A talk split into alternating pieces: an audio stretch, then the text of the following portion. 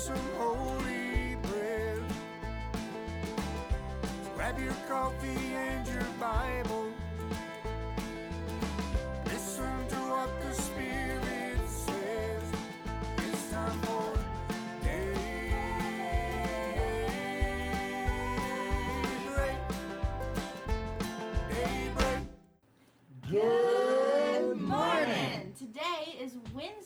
December 14th, hmm. 2022, and this is Daybreak Live with the Nesbits.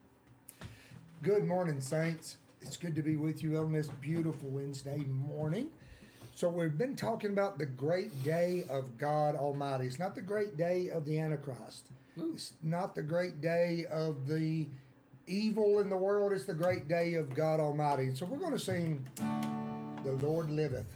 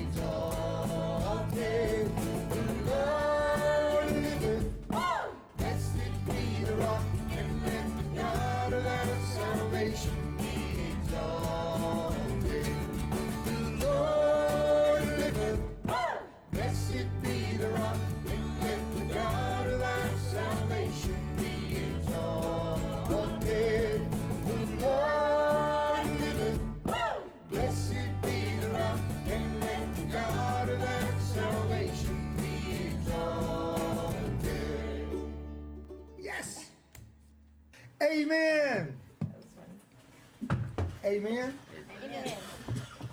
Amen, Brother Charles. Amen. Amen. And you might ask, why Brother Charles back there singing with y'all? And we would say, We well, don't know. I know that it hurts if you step on it. I didn't do that. Somebody's got to he said he's too pretty for the camera. No, that ain't it. All right. Good morning. Uh, good to be back with you today. Let me click over here and make sure we got some chat. Are you there? Hello, Miss Peggy, Diane, Rich, Zoe, Chelsea, Scott Brubaker. It's good to see you guys this morning, or see your names at least. Kathy, Bob, hallelujah. Dawn, Melissa. Thank you guys for being here this morning. And uh, uh, we appreciate it very much. And you guys that watch on YouTube, we thank you for watching on YouTube as well. And uh, just thank you for being here. Thank you guys for sharing it when it's, you know, something uh, hopefully people will get something out of. We're going through the book of Revelation. We've been doing this for a while. I guess I really thought we'd be further than we are now, but here we are. We're in chapter 16. Should be able to finish chapter 16 today as we're working our way through this wonderful book. The only book that we are promised a blessing. Now, we are promised a blessing if you read the Bible, any of the books of the Bible. Amen to that. But this book specifically, we are told by our Lord, blessed is he that reads this book, keeps the things that are written therein, for the time is at hand. So, I wanted, before I left off where we're at yesterday, talk about two things. One, Brother Charles brought out one of my favorite scriptures right after daybreak yesterday. We're going to turn back there and read that. Uh, that goes along with those unclean spirits going out of the mouth of the enemy, right? That goes out to deceive the whole world. And uh, right after daybreak, you know, we sit around and talk a little bit after daybreak, have a little bit more of Bible study. And Brother Charles brought this out. It's one of my favorite scriptures as well. It's in Second Timothy chapter 4, and we're going to read that. I charge you, therefore, I'm starting with verse 1, and I'm in Second Timothy 4. I charge you, therefore, before God and the Lord Jesus Christ, who will judge the living and the dead at his appearing and his kingdom. This is the things we're studying as we're going through the book of Revelation. Verse 2 Preach the word. Don't preach your word. Don't preach somebody else's word. Preach the word, the word. Be ready in season and out of season. That means when it when people like to hear it and when people don't like to hear it. Convince. We'll try to do everything we can to convince. Rebuke, exhort with all long suffering and teaching. This is what we try to do. Why? Verse 3 For the time will come when they will not endure sound doctrine. That means sound teaching. They won't hear it, they won't have it. But according to their own desires, because they have itching ears, they will heap up for themselves teachers. And they will turn their ears away from the truth and be turned aside to fables. But you be watchful in all things, endure afflictions, do the work of, e- of an evangelist, fulfill your ministry. Now, this is a pastoral letter, of course. Timothy's a young pastor. He says, Do the work of an evangelist. I try to do the work of evangelist as well, but I'm I don't think my gifting is there. More teaching is more what I love to do. But I want to qualify this though, because I've used this set of scriptures used. This set of scripture has been used so many times uh, for people to just bash each other when they have some kind of they see some scriptures different. That's not what he's talking about.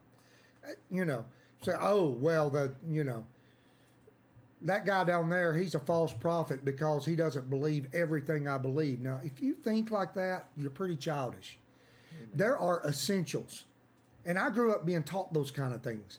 And scriptures like this can be used to separate and divide people against people that both love the Lord. And that was not his intention.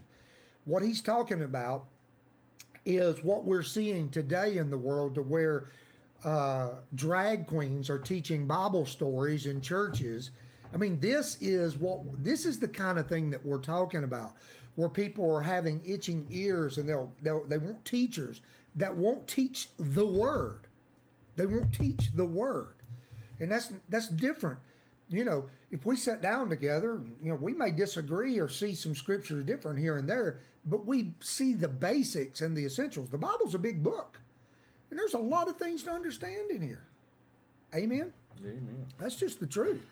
But what I'm saying is, we can have differences of opinions on non essentials and debate them, and we're still family, you know? It's just like we're going through the book of Revelation. You know, it would be silly for someone to say, well, that's not how I see it. I'm not, you're, you're a false prophet. Well, that, that, that's silly, you know, and I'm not calling other people false because they don't see it the way I see it. What we're trying to do is go through verse by verse, talk about each verse. I give you my opinion on how I see it. And, but as long as people love the Lord and are true with the Word of God and are sincere about what it says, then you know we can have some differences of opinions. But there's there there's things happening now that you just cannot you cannot say anything other than it's demonic. It is demonic. It's entered into churches and it is here. And I don't think it's going anywhere without a big revival taking place. But let's go back. So I w- wanted to bring that out because uh, brother talked about that, and I'm like, yeah, we need to talk about that. One more thing I wanted to say, as we talked about the great day of God Almighty and the battle of Armageddon that we were discussing yesterday. This is a uh, a very hard set of scriptures for the view of preterist. Preterism, of course, is the view that everything in Revelation has already happened. It's already taken place. It's in the it's in history. Well, this is one that even preterists would say gives them pause. It's a very hard scripture because the Battle of Armageddon. How can how can you say that's already happened? Where did it happen? You know, and I have read reports people think it happened in France. People have you know, so it's like what?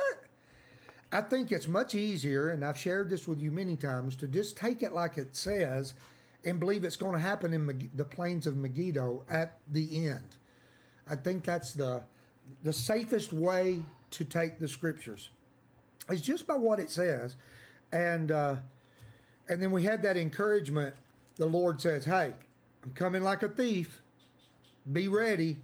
Don't let your guard down, and don't go to sleep." Well, that brings us up to verse 17, and so that was talking about the great day of God, our God Almighty, and let's uh, let's look at verse 17. Let's see if we can finish this chapter today. What's wrong, sweetheart? I can't get on, so tell everybody I'm just sorry. Lisa cannot seem to get on. Her computer is acting up. She wanted to let y'all know because she's usually typing into you guys. But that's why you don't see her on there yet. Okay. Verse 17 it says, Then the seventh angel poured out his bowl into the air, and a loud voice came out of the temple of heaven from the throne, saying, It is done. That's the title today. It's done. And there were noises and thunderings and lightnings, and there was a great earthquake, such a mighty and great earthquake as had not occurred since men were on the earth. This is the earthquake to end all earthquakes. Now, the great city was divided into three parts, and the cities of the nations fell, and great Babylon was remembered before God to give her the wrath of the wine of the fierceness. Excuse me. To give her the cup of the wine of the fierceness of his wrath. Then every island fled away. The mountains were not found. Great hailstones from heaven fell upon the earth, each hailstone about the weight of a talent. Men blasphemed God because of the plague of the hail, since that plague was exceedingly great. Now that's finishing reading chapter 16. So let's talk about it. So now we're talking about the seventh angel. Remember, the sixth angel was about the. Huh. Excuse me. Evidently, I'm not plugged in. Hold on a minute. Sorry, guys. Hey, we're having all kinds of issues. All kinds of issues this morning. Sorry. I am so sorry. Now, my computer is going to go to dead, and I you just lost me. Forgot to plug it in. The seventh angel poured out his bowl into the air. Now, why did he do that? A loud voice came out of the temple saying it is done. Why did he pour it out into the air? Well, here's my opinion. Now, this is from Ephesians. Matter of fact, I'll just read it. Ephesians chapter 2 says, And you hath he made alive who are dead in trespasses and sin, in which you once walked according to the course of this world. Now, what does that mean? According to the prince of the power of the air. The spirit who now works in the sons of disobedience. So, the prince of the power, Satan is called the prince of the power of the air. He's called the prince because he's not a king. Prince means ruler. He is the prince of the power of the air. Now, the air, in the days in Greek thought, the air, the atmosphere, was considered first heaven. Where the moon and sun stars was, was considered second heaven. And there was another heaven that Paul wrote about called the third heaven. No, that's not Jesus wasn't behind the moon trying to play pick, pickaboo. from behind the moon. What it means is there's a third heaven that's beyond the realm. That's where uh, Paul was caught up into. So if there's a third heaven, there's a first and a second.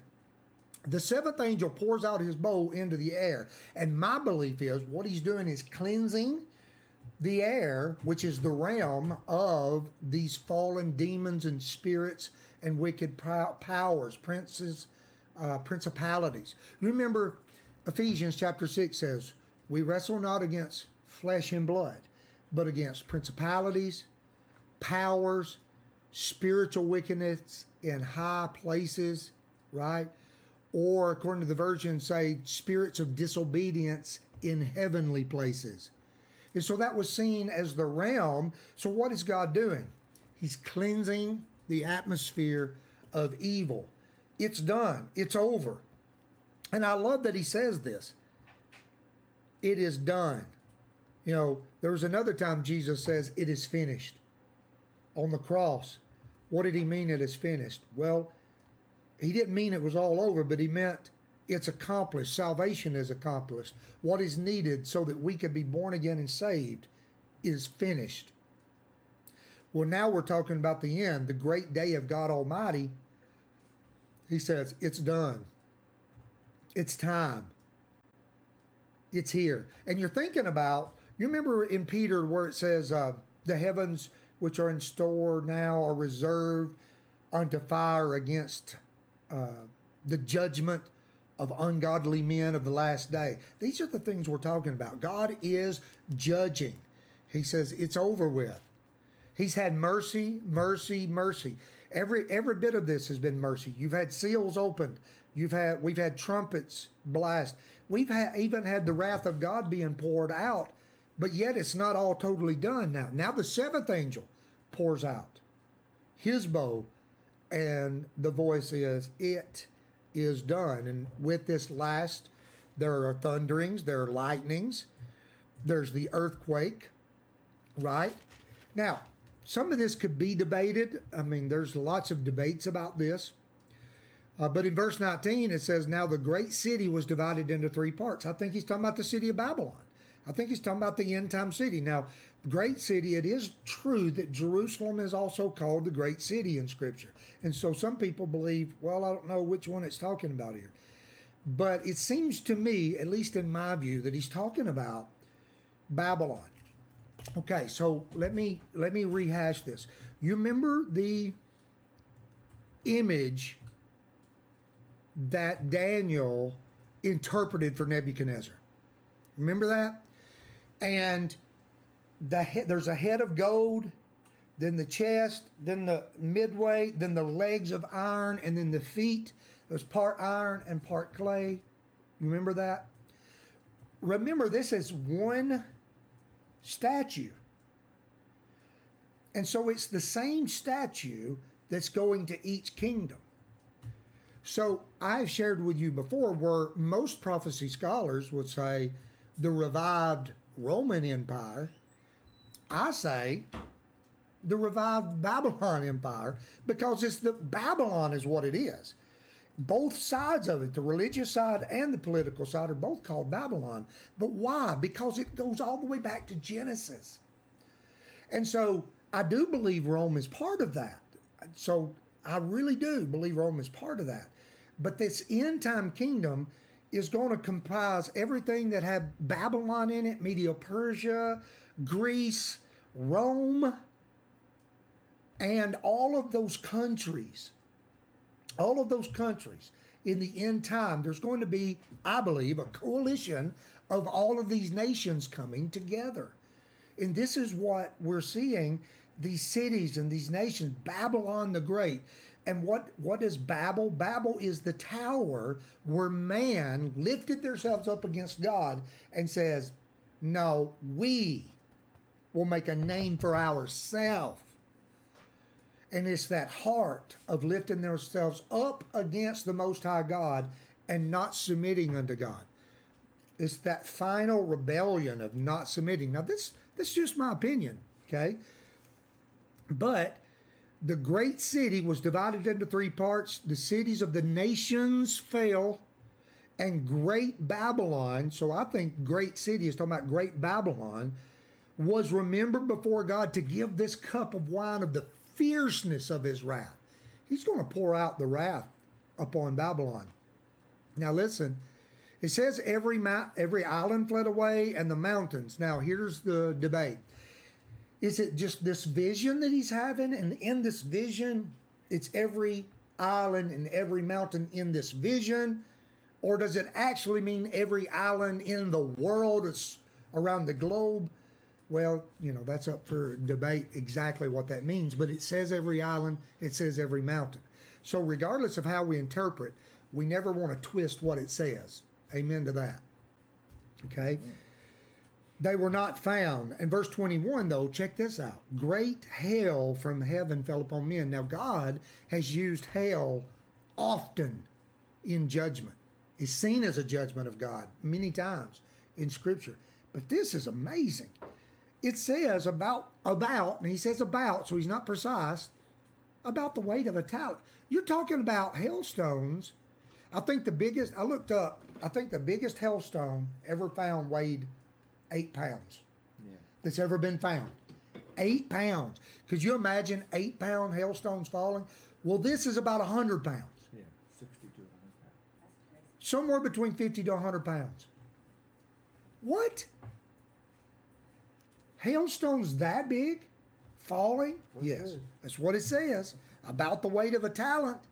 So, approximately 100 pounds. But, and so would men, did, did men repent? What what they think about it? Did they think, oh, oh, we must repent and turn to God? No, their heart is so set in stone. Look, men blasphemed God because of the plague of the hail. They shook their fist at God and blasphemed Him, cussed, cursed God out. Right?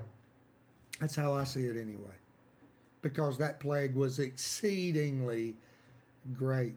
You see, once once people get set in that hardness of their heart and their hatred for God, their hatred for what is good, you would think something might turn them to repentance, but it won't. Nothing will turn them to repentance now. They're set in their heart. And so they just have to wait for judgment of the great day of God Almighty. And remember, remember, vengeance is mine, I will repay, saith the Lord. This is why we as Christians are called to live separate and different and not to carry out vengeance. We're called not to carry out vengeance because we know the one who's going to carry out vengeance. That's why. That's why. So praise the Lord for that. God will have his day, and men will have their reward. Well, I believe that brings us to the end of chapter 16, and uh, that means we'll be starting with chapter 17, which we get into more detail about the scarlet woman. That scarlet is red, and the scarlet beast red. And uh, chapter 17, we start understanding and talking more about this, what I believe to be the false religious system and this political system, this antichrist system. We get more into detail about that. Praise the Lord. Anything I forgot? Anything I need to bring out? Thank you guys for being here this morning. Praise Jesus. So I love you guys. Remember, remember, remember, remember. God loves you. And remember to praise Him that you heard the word and you have repented. That we have the privilege to be born again is one of the greatest honors that there is. And as we talked about the prince of the power of the air, the spirit that now works, that that can be synonymous in scripturally speaking with the ruler of this world. And that's why things are like they are in this world. That's why we, as Christians, born again children of God, are called pilgrims and strangers. That's why we're seen as peculiar. We're, you're not supposed to fit into this world because this world, at this point, is under demonic principalities and powers. Hallelujah. And when people repent and give their hearts to Jesus, now the light comes in those areas for a period of time. And the light shines all over the world in places where people turn to the Lord.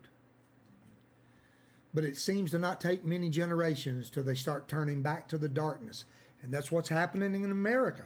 America is turning back to the darkness. They have decided they do not want God in our this culture anymore. And we're seeing it more and more. So let's pray. Let's let's just pray for America as we end. Would you join with me? Father, I lift America to you. Lord, America has done many evils. There's been there's much evil within America, but at the same time, Lord, I know of no country that's ever been established that has allowed as much light to go forth as well. Because light has dawned also through America, and there's been this fertile soil for people to be able to choose. They can choose to live holy and righteous and live righteous in this land. So, God, I lift up America and I pray for the leaders of America and I pray for revival to sweep America. I pray, God, for churches to turn back to you. And I pray, God, that, uh, that repentance would come to our hearts. Help us, Lord, because we've all had our part in growing cold here in America and, and allowing our neighbors to just go to hell without even being talked to. Help us, Jesus, and help our churches. God, rise up men of God, women of God, rise up evangelists and preachers. And God, that'll preach the word, be instant in season and out of season, that'll stand for truth, that you may rescue all that will hear the word and repent. I pray this in Jesus' name. Amen. Amen. All right, love you guys. Let's say the Lord's Prayer and we'll jump off here today. Our Father, who art in heaven, hallowed be your name.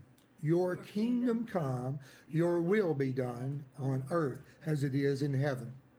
Give us this day our daily bread, and forgive us our trespasses, as we forgive those who trespass against us. And lead us not into temptation, but deliver us from evil. For yours is the kingdom, and the power, and the glory forever. Amen. Thank you, saints. Love you. See you tomorrow.